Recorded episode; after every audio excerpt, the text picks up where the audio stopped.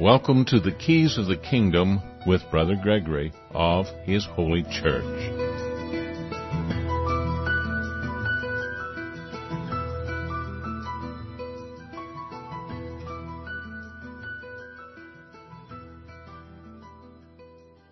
Welcome to Keys of the Kingdom. I'm Brother Gregory, and we're going to talk again about the Kingdom of God. And we're going to continue the conversation we had this morning on uh, the uh, two-hour broadcast that we usually have on Saturday morning. Uh, but uh, we're we I promised people that I would have a guest on. There was recently a vote in Oregon uh, in a committee. I'll let you uh, hear from it firsthand from one of the people that were voting in this Oregon committee as to what the nature of the issue was. There's a number of new bills coming up in front of the Oregon legislature, and uh, it seems to be all across the United States. The same type of bills are showing up. Somebody is spending a great deal of money and time and energy to put these bills together and then get them placed in every state. And they're doing it where they can get the backing, and uh, they have the media actually behind them trying to convince everybody, which evidently is not very hard because people are pretty well brainwashed already, in my opinion. But that's just my opinion. But anyway, we're going to talk a little bit about some of the issues that are coming up in front of legislatures which may interfere, infringe upon your rights. And uh, the bill that we're going to focus on, although we can talk about a lot of other bills that have come up, is uh, uh, so you can look it up. And that's in Oregon, but there'll be other bills in individual states all across the nation, and there is actually federal bills that are uh, being drafted and there's some sort of energy or motivation behind this, but it's not what you think. so anyway, uh, my guest today is uh, James Williams, and uh, he's a county commissioner in Lake County, and he is also on this.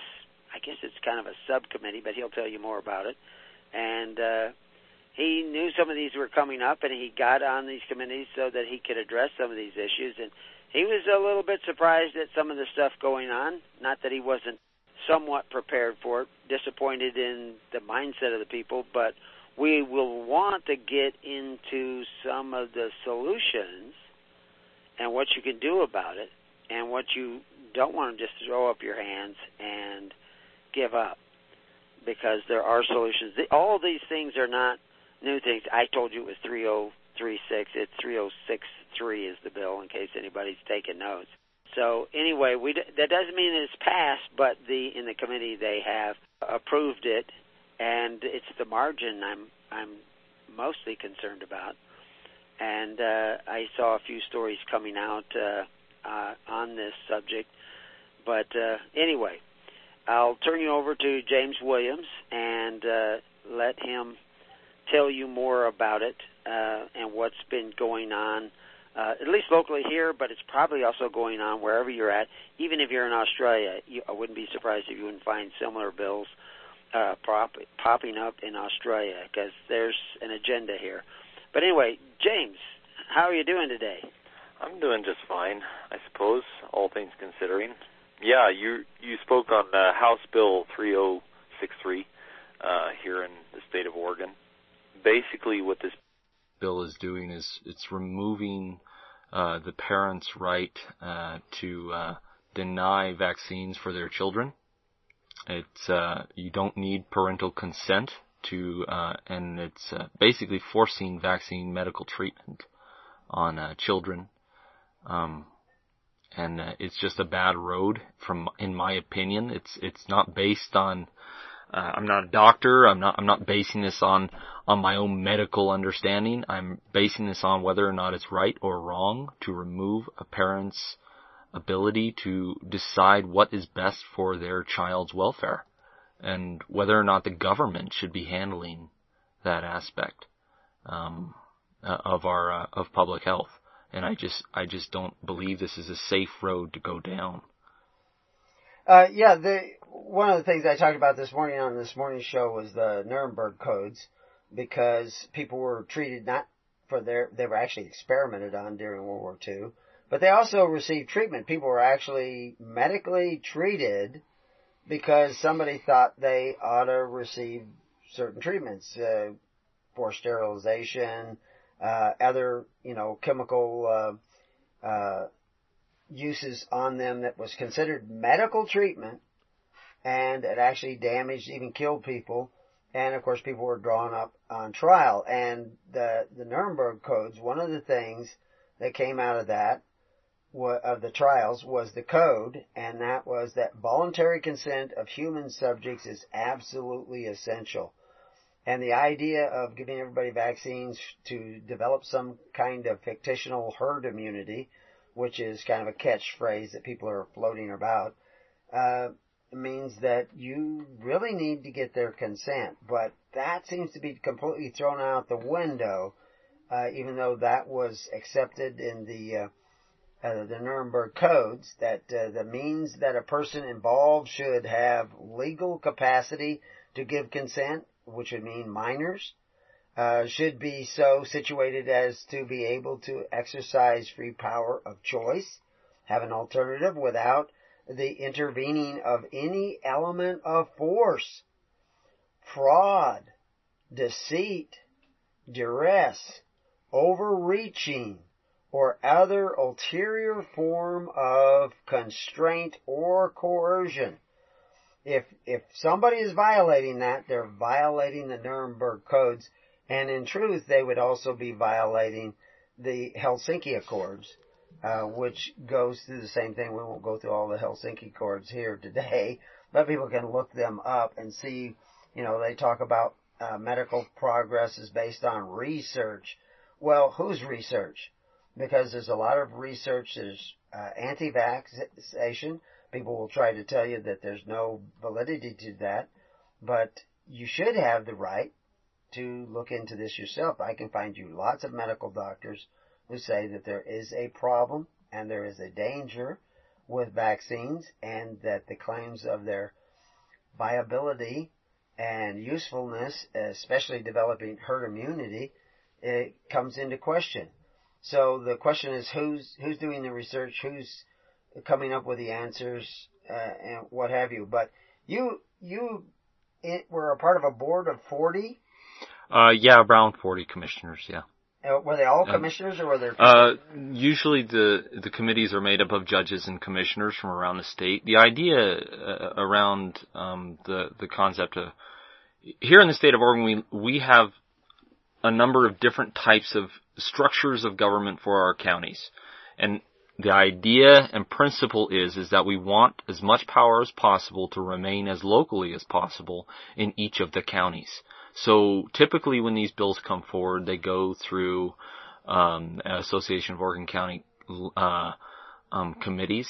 Um, made up of judges and commissioners from each individual county. Um, not everyone, the counties are not each represented necessarily in that room. Uh, there are 36 counties in my state, um, but each county has the opportunity to get on those committees. If they, for instance, one of the one committee might handle veteran affairs, another committee might handle health and human services, and the judicial committees.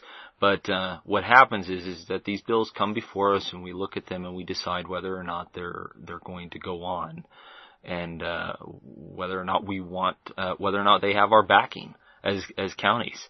And so these bills come forward, and we say whether or not we're opposed to them or not, um, or we're in favor of them or not. And uh, this particular bill, I I saw it coming. I went in early that morning, around 4 a.m. I prepped for it around 7 a.m. The phone call started. I I'm trying to save my county monies, and so I decided I'd stay in my office and I'd just call in.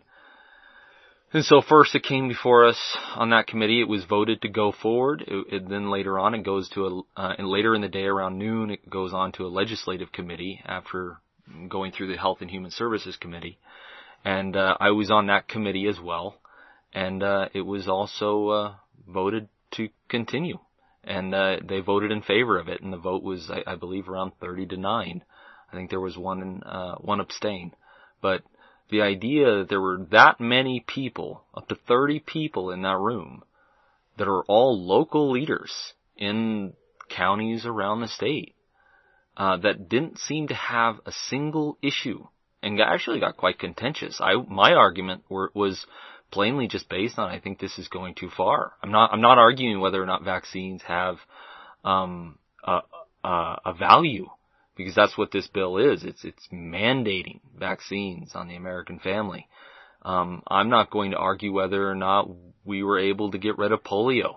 Um, I have my opinions on a lot of things, but that my argument was whether or not it's right to impose this on the American people. If you're right, and polio was taken off the board, so to speak, by vaccines, we did that without mandating it.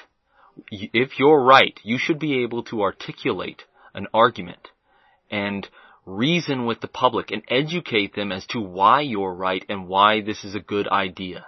But instead, local leaders from around the state of Oregon decided that it was okay and it was for the greater good that we exercise our power and force vaccines on the American people because we believe we ourselves to be right.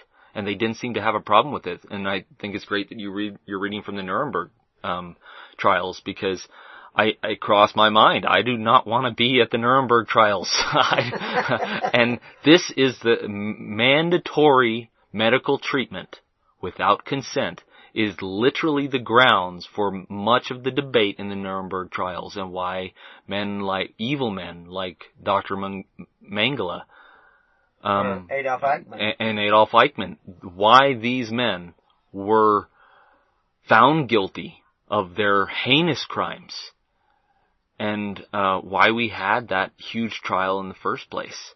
Uh, and th- these are very serious issues.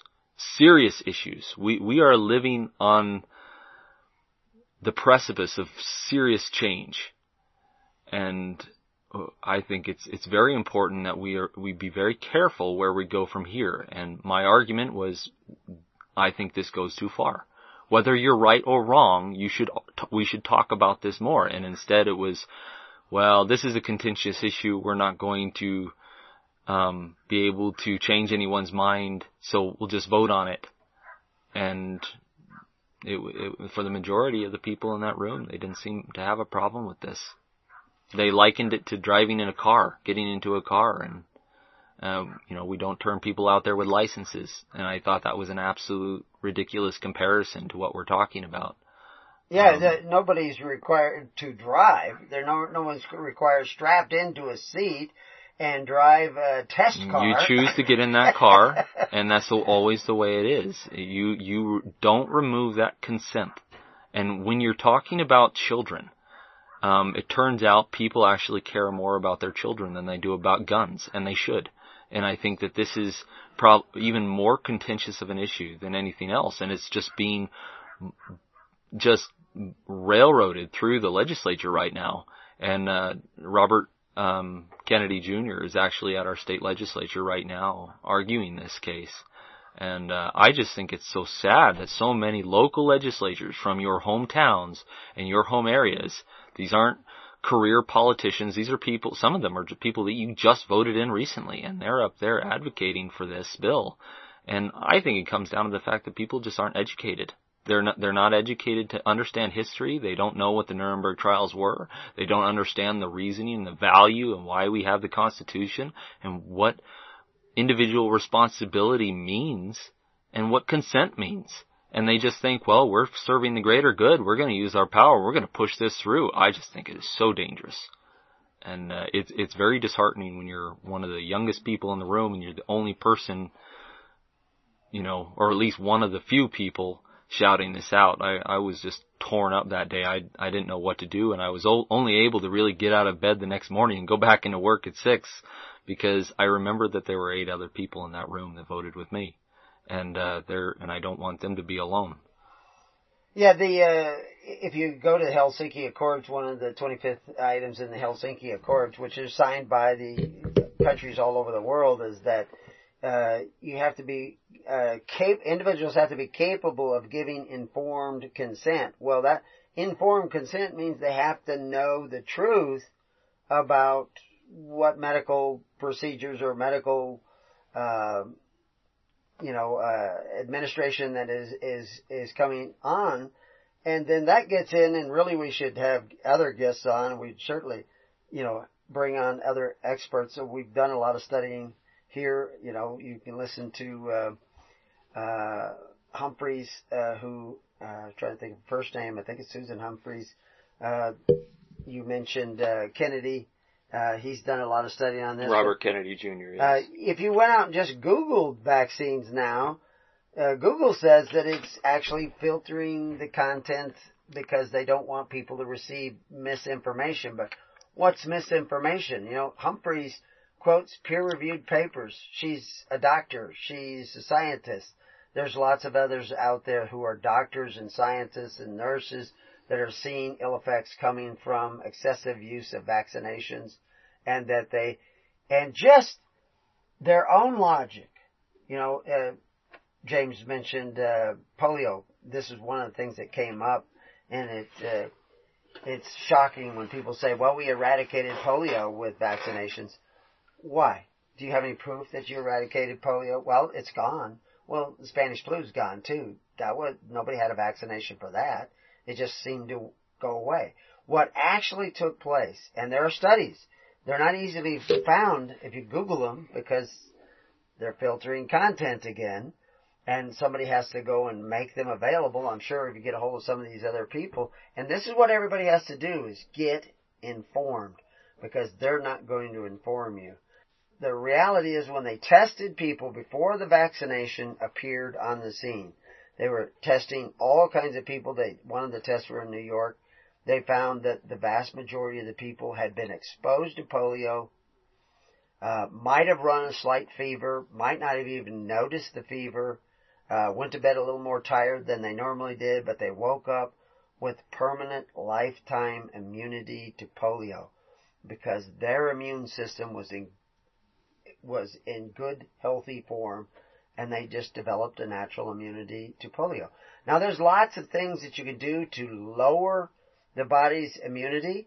There's lots of things that could happen to you to lower the ability of the body to become immune and you might get polio. Uh, you might get a lot of things, but that is nature. To force everybody to get a vaccination does not cure polio. It actually, you're injecting people with polio virus. We talked this morning a great deal about whooping cough, that if you get a whooping cough vaccination, it does not give you lung immunity. These are from peer-reviewed papers. Uh, in fact, you can actually get and carry and give to other people whooping cough. You don't really get it. You might get a slight cough. You won't get it because you've had the vaccination, but you do have it in your lungs. And while it's in your lungs, surviving as viruses do on in your tissue, it can transmute into another similar virus that your vaccine does not give you immunity to. And now everybody can get it because you're actually creating an environment that can get people sick. But since we have James here, and he's not really a medical expert, but he is becoming an expert in how the politics of the world works, we talked this morning a great deal about the mindset of people. How do how do people get to the point where they think nobody has to give consent? I want it, so everybody else has to go along. I am the majority, and so what was it? Uh, uh, uh, uh Alexandria Ocasio Cortez, I'm the boss. They think because they're in this position of political power, they can impose activity on everybody. And of course, all the people at the Nuremberg trials thought they could do that too. But see, that's just it. The difference between being a public servant and serving the public. I don't think people really understand the definitions of those things. And I think uh, we've gotten to the point where people think, well, I'm elected in this position, I need to use the power that I'm given. No, I think, you think that people gave you that position to exercise authority. I think that people gave you that position to preserve the freedom that they have. And if you're going to go in there and just take over and impose your will on the other percentage of the population simply because, well, you got elected, so you, you're in that position now. I think that's wrong. I think it's a very dangerous place to be for any person in public office. And, uh, I, I, I'm I, I'm very much confused by the uh, the thought process too, because many of the people that are advocating for this, and I'm not saying that it's all on one side of the aisle because it's on both sides. It's both conservatives and liberal, uh, left and right. They both have this this thought process that we're going to legislate morality. That is very dangerous because if you give government the power to legislate morality, they can have, they will have the power to legislate immorality. Well, not only that, uh, that, but I think you hit the nail on the head with it, if government has the power to legislate morality, isn't government in the place of God? Yeah. And I mean, now he came up with that answer pretty simple and pretty quick. But what about everybody else? If I, I'm sure if I said that to those 40 people who were in this committee, 30 per, uh, 30 of them or 75% of them would think, oh no, that's ridiculous. Because God is something else. That God is this other thing and this doesn't have anything to do with God. Hmm. This has to do with us ruling, deciding, what it really has to do with, we're going to decide what is good and what is evil. That's what they're trying to do in the legislature. They're not public servants. Their idea of serving man, well, it's, it's a cookbook. as the, as the old Outer Limits or Twilight yeah. Zone or wherever that was from. Outer Limits. Uh, it, it's a cookbook. They're, they're raising the heat. And what I'm concerned about is all the way across the board. I mean, you see this crop up in history from time to time. But all across the nation, there is a larger and larger group that has been cultivated, like a culture in a laboratory, cultivated to think that, that it is okay to force people to submit to my will, my wishes, what I think is right, what I think is good, what I think is evil. And this really gets bad when they start calling evil good and good evil. And I think that's what we're seeing taking place in a lot of the country today. Yeah. Uh, the uh, it's a spirit. I think it's very much a spiritual thing. I don't think it has anything to do with what party you happen to be affiliated with. Absolutely, and and that's one of the things that when I I see the debates, the few debates that are out there, uh, I don't know, you can call them media debates when you have the different groups. You know, yeah. somebody comes on a media program mm-hmm. and, and has these debates, then you have this you know, left yeah. side of the argument and yeah. the right side of the argument, and I'm listening to the right side and I'm thinking like, your guy's not getting to the point. You're, it's not, you're not making a good argument. And this is why I think that you have issues with the rise of the radical left, so to speak, is because the right has been making very poor arguments. Because for a very long time. They're not as far right as they think they That's are. right. And, and I think we've gotten to the point where we have forgotten what it means to have a conversation in this country. That it is okay to disagree, but we can still talk about this and have a conversation. I was poo-pooed in there and, and shouted down in, by saying, well, we're not going to decide on anything, so we should just stop talking about it. No, absolutely not. Your excuse for not being, we are going to just go ahead and vote on this simply because we can't come to a, to a consensus or a that, conversation. That's that's very dangerous. Oh, we just don't want to do this. It's very contentious. It's just we're never going to leave here. So you think that your people want to pay you tax dollars to just hurry up and get it done? No, they they paid you to do a job, and part of that job may mean that you have to stay in that room for the rest of the day and discuss this, decide whether or not this is the appropriate action to take. And when you are deci- deciding to take away someone's right to choose. If you are going to legislate in mandatory vaccines or mandatory this or mandatory that where you're going to take away the individual's right to decide what is best for their family and themselves. That, that is a very serious conversation that requires a lot more than 15 minutes of your time.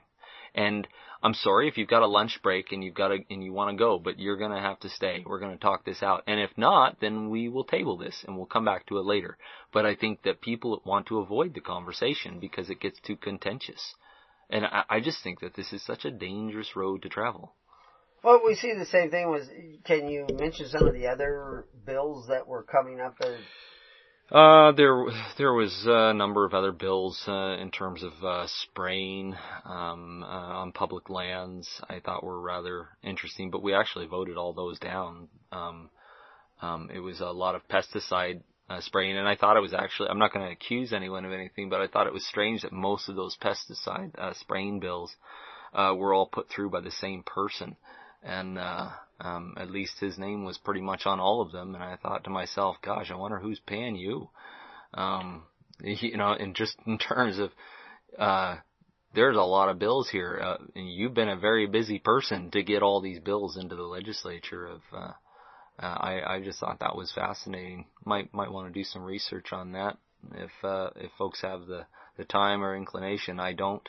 Um, but well, I, I think you have the curious to find inclination, but you don't have the time. And this is one of the things that I wanted to bring up in the show is that uh, people, you know, elect somebody as supposedly a public servant. It's Mhm. hard to find someone who actually comes with that spirit attitude, that spirit, uh, the spirit of service, um, to actually help people get their freedom, get their uh, liberty back.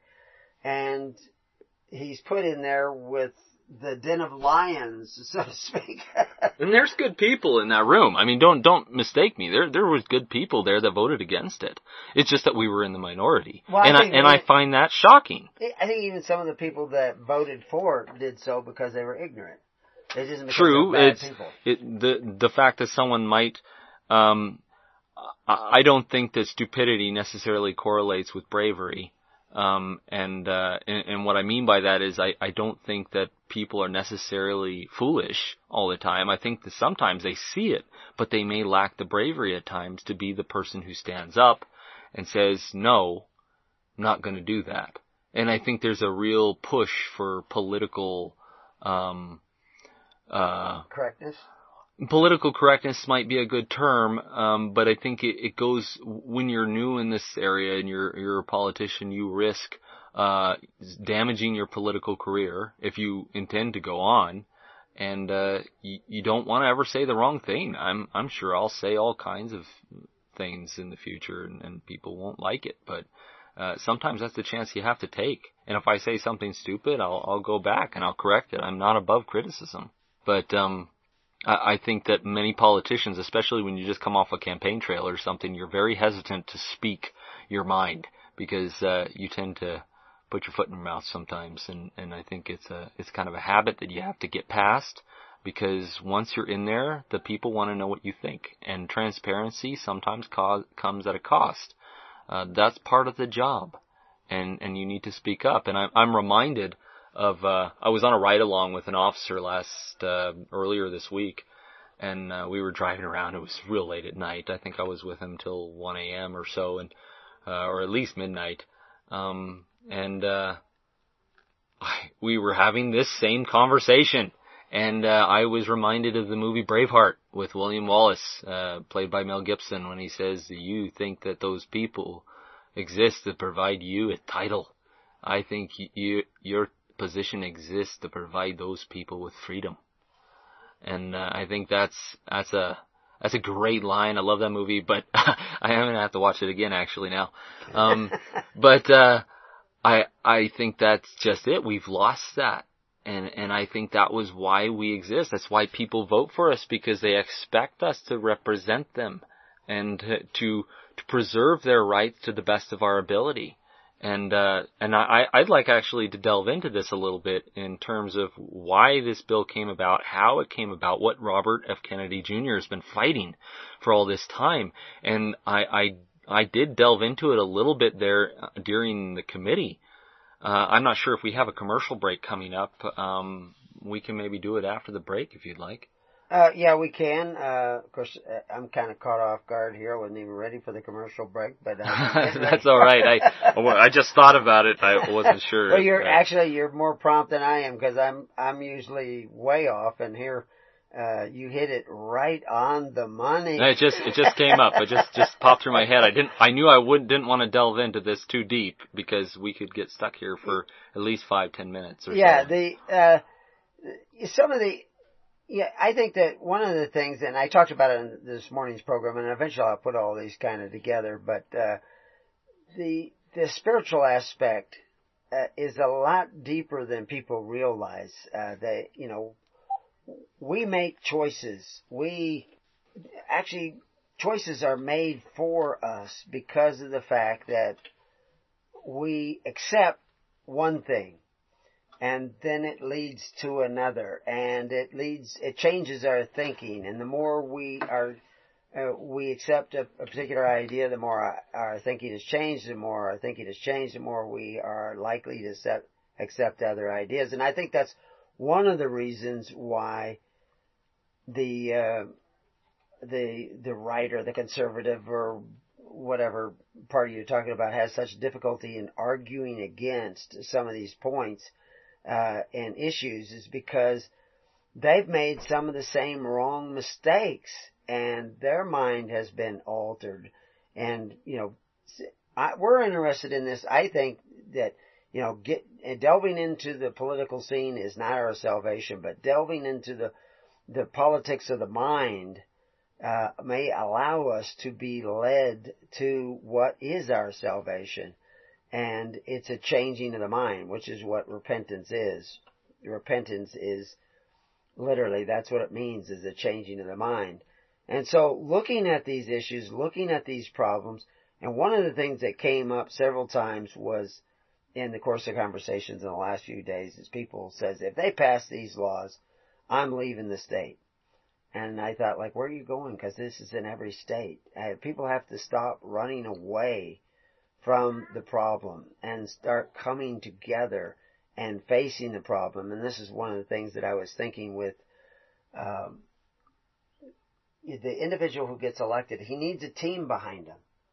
You know, you only had hours to prepare for these meetings. You need to have other people doing the research, giving you the information, feeding it to you so that you can go up and represent what they're discovering and what they're learning. You need, everybody needs to spend the time. You can't just, you know, elect Braveheart to go off and fight the battle. You've got to follow him into the battle. You got to give him the support that he needs. You got to help him, uh, get the job done. He can't just do it alone. And so that's one of the things that I would like to address. And of course, that's what we're always talking about is the tens, hundreds, and thousands, not as a political action committee, but as people seeking you know, the kingdom of God, which is the right to be ruled by God in your hearts and in your mind, and the righteousness of God, because there are some things coming down, and it's not necessarily government's fault, it's people's fault, because they're not seeking righteousness. But anyway, we'll go to a break and we'll be right back. Well, welcome back to Keys of the Kingdom. Uh, I'm Brother Gregory, and we're talking to James Williams. When we're looking at these trends in society, these trends in community, the, the way that people are thinking. It is, it is not new. We're the same today as we were 2,000 years ago. We have a more technically, a technologically advanced uh, community, but not as much as some people might think. You know, I mean, they had socialism in the Roman Empire. They had full medical, medical coverage for a while under, I think it was Emperor Nerva. Um, they, some of their medical practices were good, some of them were not so good. Uh, one of the first martyrs of Christianity was a fellow in the city of Bergamo, and he was a dentist accused of practicing medicine without a license because people were going to him while he was working on their teeth. They were being healed of other things, and they so people were actually coming to have other things healed not just their teeth, and so therefore he was actually executed for practicing medicine without a license. So something serious was going on there. And now this obsession with believing in the medical institutions and and the fact is, you know, modern medicine can do wonderful things, but they also kill more people than guns uh, because they're wielding a powerful tool. And so you need the right to decide when you're going to depend upon uh, medical society, pharmaceuticals, and when you're not. And uh, you know, years and years ago, I was into doctors' offices every week, and uh, when I was a young boy, I stopped going to doctors, and I have I have now outlived all my former doctors. so, but that's my choice. And I want you to have the same choice as to what you want to do. And I, I think the interaction of individuals with doctors and medicine and everything needs to be brought to a spiritual level. You, you need to have the Spirit guiding you in dealing with them. But not accept their word as if it was God's word in you. You need to make these decisions yourself. But one of the things that we were going to change pace here and, and look at is years ago, if you malpractice, big thing in medicine today, if you were to do something wrong, if you were to injure somebody with your practice of medicine, you could be held responsible for it. You could be sued for it. And good or bad, that actually forces doctors to be careful, to be cautious, to not wield the power of their office uh, without due consideration.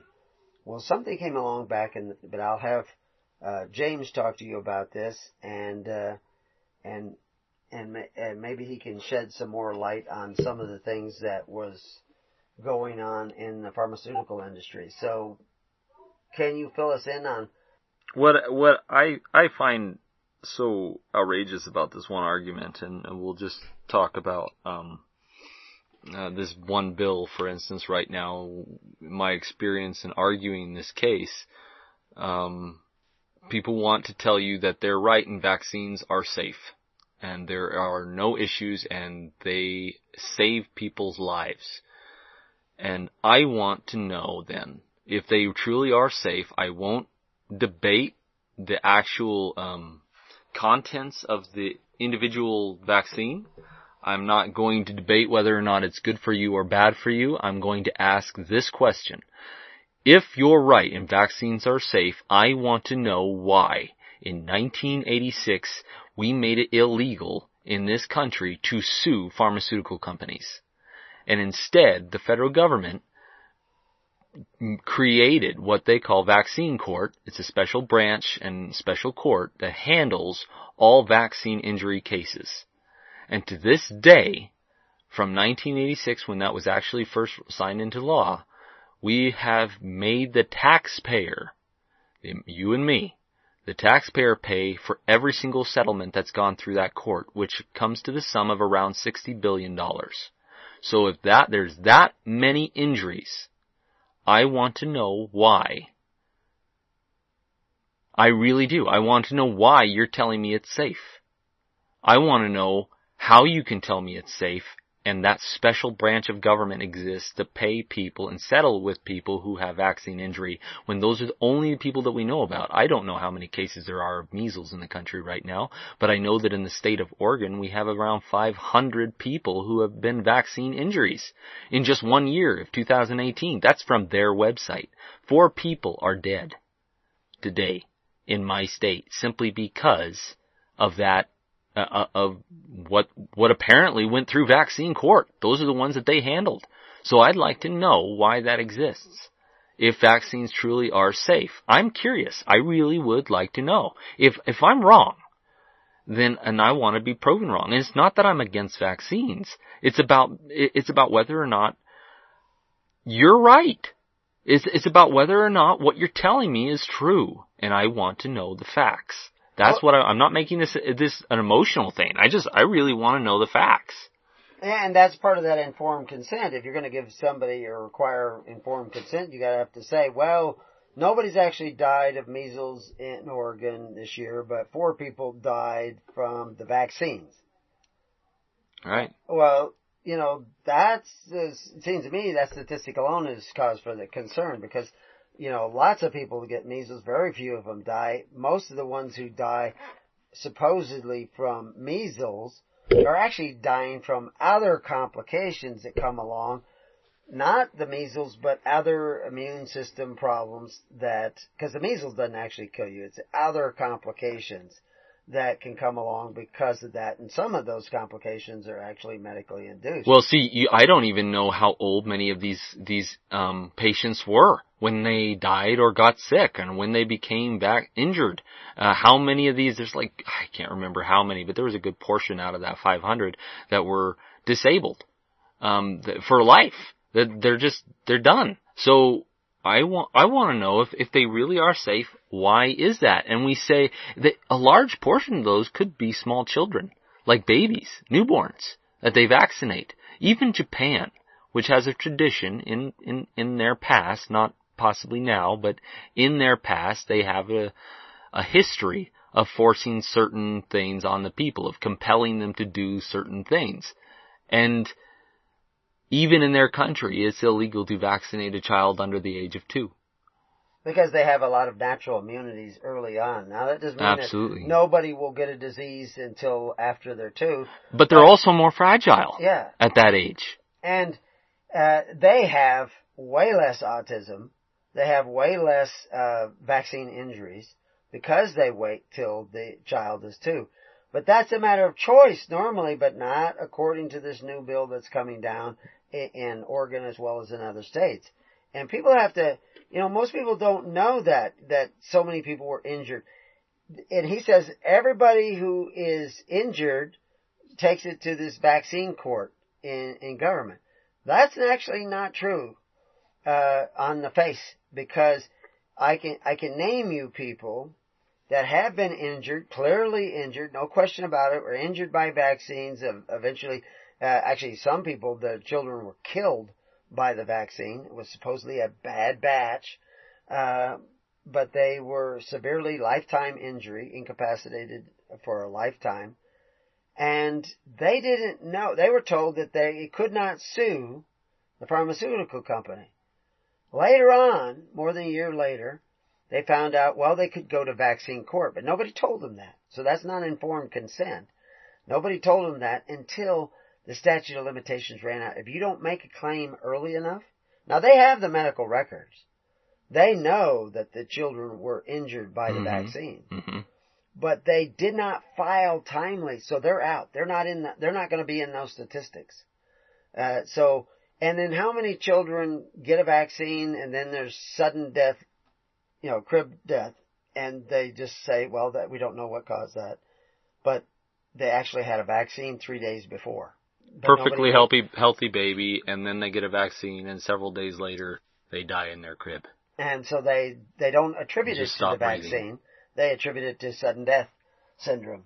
It, so there's many cases of injury. And then how many children's IQ have been lowered by vaccination? There's actually studies showing that unvaccinated children have, generally speaking, a higher IQ. And they, And see, uh, this is this is exactly it. We don't know the long-term effects of vaccines, positive or negative. they haven't we made the we don't know yet. I was in a meeting yesterday. Um, our our senator um, uh, came down for a visit in a, in our local town, and a, and a nurse practitioner actually stood up and she had a question regarding this. And the fact is, is that vaccines are the only product from pharmaceutical companies that are not held to the same standard as every other product. They do not do double-blind placebo tests with any vaccines. And in 1986, when they first signed it, where it was illegal to sue pharmaceutical companies for vaccine injury, there are now 40 plus new vaccines on the market. It, it, it's, and you still can't sue the pharmaceutical companies for, for damages. So you tell me why they would even have to worry about making a good vaccine that wouldn't injure anyone when they know they can't be sued by law. The government and the taxpayer has taken on all that liability. Yeah, That see- that is a very dangerous place to be. People talk about corruption with the pharmaceutical companies. That is it right there. And you're going I don't think that I'm going to have anything to do with putting the lives of the American people in the hands of pharmaceutical companies that do not have their best interest at heart. It just I, I will not do it and I will not be at the Nuremberg trials. I just won't. I yeah. the the uh, the the reality is is that the, this is what I was saying at the beginning is that doctors can be sued if they do a bad job if they you know they come and they're drunk uh they act irresponsibly they they don't read the the tests right and and treat somebody Hmm. incompetently they can be sued and if they get sued a few times then suddenly they can't practice medicine this is a way to protect everybody from, you know, the quackery, uh, or the incompetence of medical practitioners. And it keeps medical practitioners competent because the ones that aren't competent get weeded out. Unfortunately at the expense of a lot of other people, but at least it isn't allowed to go on. But in the case if you give them a carte blanche free pass, that they're not going to lose a dime if they screw up, I'm pretty sure it's more likely they're going to screw up. Where's their incentive?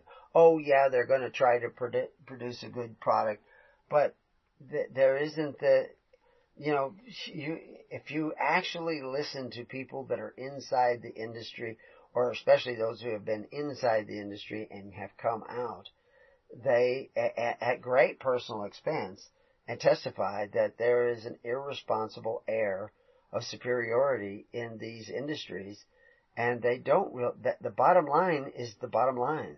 You're not their primary concern. And uh, they get good public relations people to talk like you are, but the reality is that's if that that's not the case. And you're fooling yourself. You're under that strong delusion if you think that they are. And that's what we were talking about in the beginning uh, show this morning is the fact that people can get deluded and if you cater to their delusion, mm. you actually are doing them more harm. And so I'm not saying you can't get a vaccination. I'm not an anti-vaxxer. I'm an informed consent guy. I think you need to be informed. And I think that if people were to come together, you know, like we always suggest in the tens, hundreds, and thousands, they can actually do some of the research, put together arguments, put together the facts, the, the statistics, the peer-reviewed papers that are out there that most people don't know about that show, wait a minute. You know, because when you actually get a chance to have that conversation and talk to people uh, that are making these decisions that are life and death for you and for the people and for your neighbor, and for your children and your children's children yet to come, because these things, once they go into place, they're hard to get out of, out of place. And so if you're working together, coming together, working with each other to inform other people, maybe they would stop looking so much to the government to solve all their problems, stop looking to the medical society to solve all their problems, and start looking for their salvation where it really is not in fake religion, but in real religion, which is the pious performance of your duty to God and your fellow man. There are lots of remedies out there, and they, and if you and you put them under scrutiny, you will find out. Wait a minute, you know why? Why was the polio epidemic spreading like wildfire? And somebody came out with an article suggesting what's causing the immune system to drop and making people more susceptible to polio. Then that very year, uh, that very summer, polio, when everybody had read this article that went all through New York, polio cases dropped.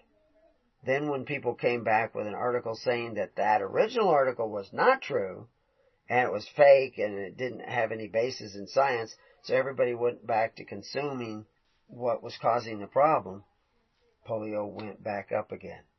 And you can actually, there are actually full reports and studies that have looked at this phenomena that all you had to do was remove certain things from your diet for a short period of time during the polio season, which was during the summer months, because it was often transmuted through water and rivers and, and what have you, that your immune system would be exposed to the polio, you would get a natural immunity, and polio would have died out anyway. And those people who would not listen to these guidelines, those people who had terrible immune system. They, yeah, they might have died of polio, but they might have died of something else because their immune systems were already compromised.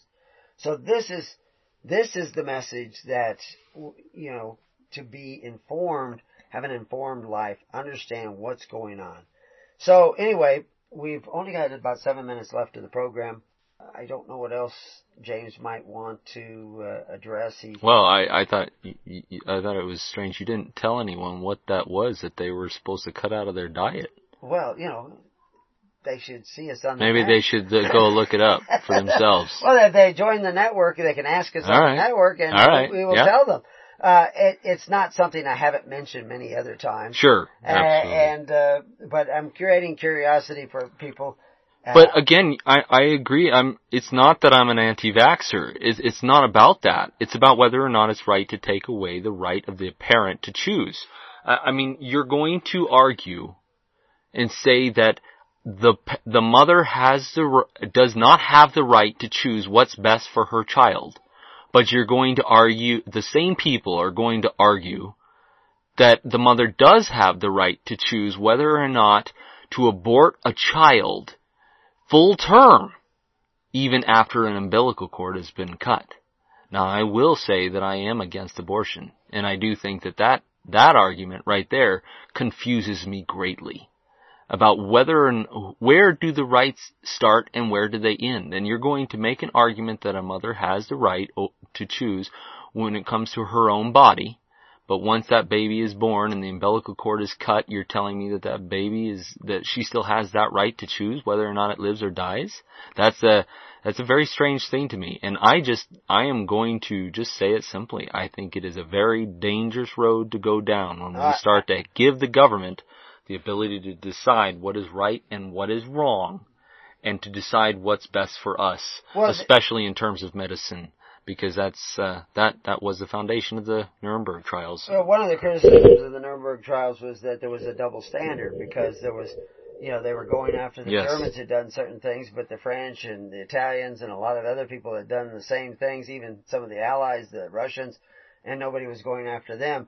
But the, you bring up an interesting point. Everybody talks about abortion. One of the major arguments pro-abortion is it's my body, you know, and they count the fetus as this gob of tissue which is not really true, but okay, accept the argument. It's my body. No one has the right to say what I can do with my body. But you're the same people who argue that are the ones who vote to force everybody to have vaccines Yes. and injects toxins, what we know is toxins, industrial waste actually into my body against my will and consent, and I haven't even killed anybody on the supposition that somehow or other I put you at risk. If vaccines work, why would you be at risk? You're not at risk. And, and we could go into herd immunity and all these other nonsense things. You can't get herd immunity through vaccinations because like I, I explained that several vaccinations, they don't even give you full immunity. You can still carry the disease when you have the vaccination. There are hundreds of strains to many of these vaccines, and that is direct information from a doctor to Yeah. me. That there are hundreds of strains, and many of these vaccines only cover one or two. Yeah. And it mutates every year. And if you start vaccinating the whole population so that people can actually carry around the disease and not get sick, you know, or de- debilitatedly sick because they were vaccinated, those people become a test tube for the new strains. Absolutely. As they mutate. Yeah, because they not only are still living in them, they're living in them with other viral matter and particles, which is what they need to mutate. Exactly. And you're you're headed for a holocaust. Which is why we have hundreds of strains. Honestly, I've had doctors tell me this. This is not something that I think that they have figured out yet. I think there are, this is a huge debate in the medical industry and many doctors don't agree that vaccines are necessarily the answer. And, and it, as long as that debate is going on, I think it's very dangerous for the government to force it on the people and say, we're going to do this whether you want it or not, and we're going to put it, we're going to give this to your children whether you say yes or no. And that's, That's why it's an experiment. It's a medical experiment because it's never Which is why they had the Nuremberg trials Absolutely. because it, they were experimenting on humans without their consent, Yeah. and that is a dangerous road. That is why Manga, Mengele and, and other men like Adolf Eichmann are renowned criminals to this day. Yeah. So anyway, the, the fact is, But- people need to gather together, work together, uh, inform one another, uh, learn what to inform so they can make a rational argument, help those people who have been doing this study by buying their books, whatever they are. There's lots of books out there. Most of these people have uh, provided this information at great personal expense, and it's the same for everybody that is fighting this issue But there's a lot of other issues that are coming down and they're all related because it's, it's one spirit is trying to take away the rights of the others. And, uh, they're doing it in a lot of different ways. And as I said this morning, uh, after they've taken away your right, your life, the shooters, they go out and they commit suicide. It is a self-destructive spirit. And they don't even know it until it's too late. But until we meet again, peace on your house and may God be with you. God bless.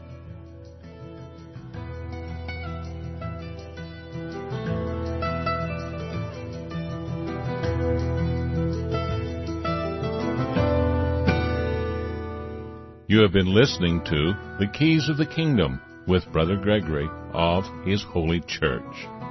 For more information on the educational ministry provided by His Holy Church and Brother Gregory, including services, counseling, lectures, books, and other audio materials, please write to His Church at Summer Lake, Box 10, Summer Lake, Oregon 97640. You can also find us on the web at www.hisholychurch.net.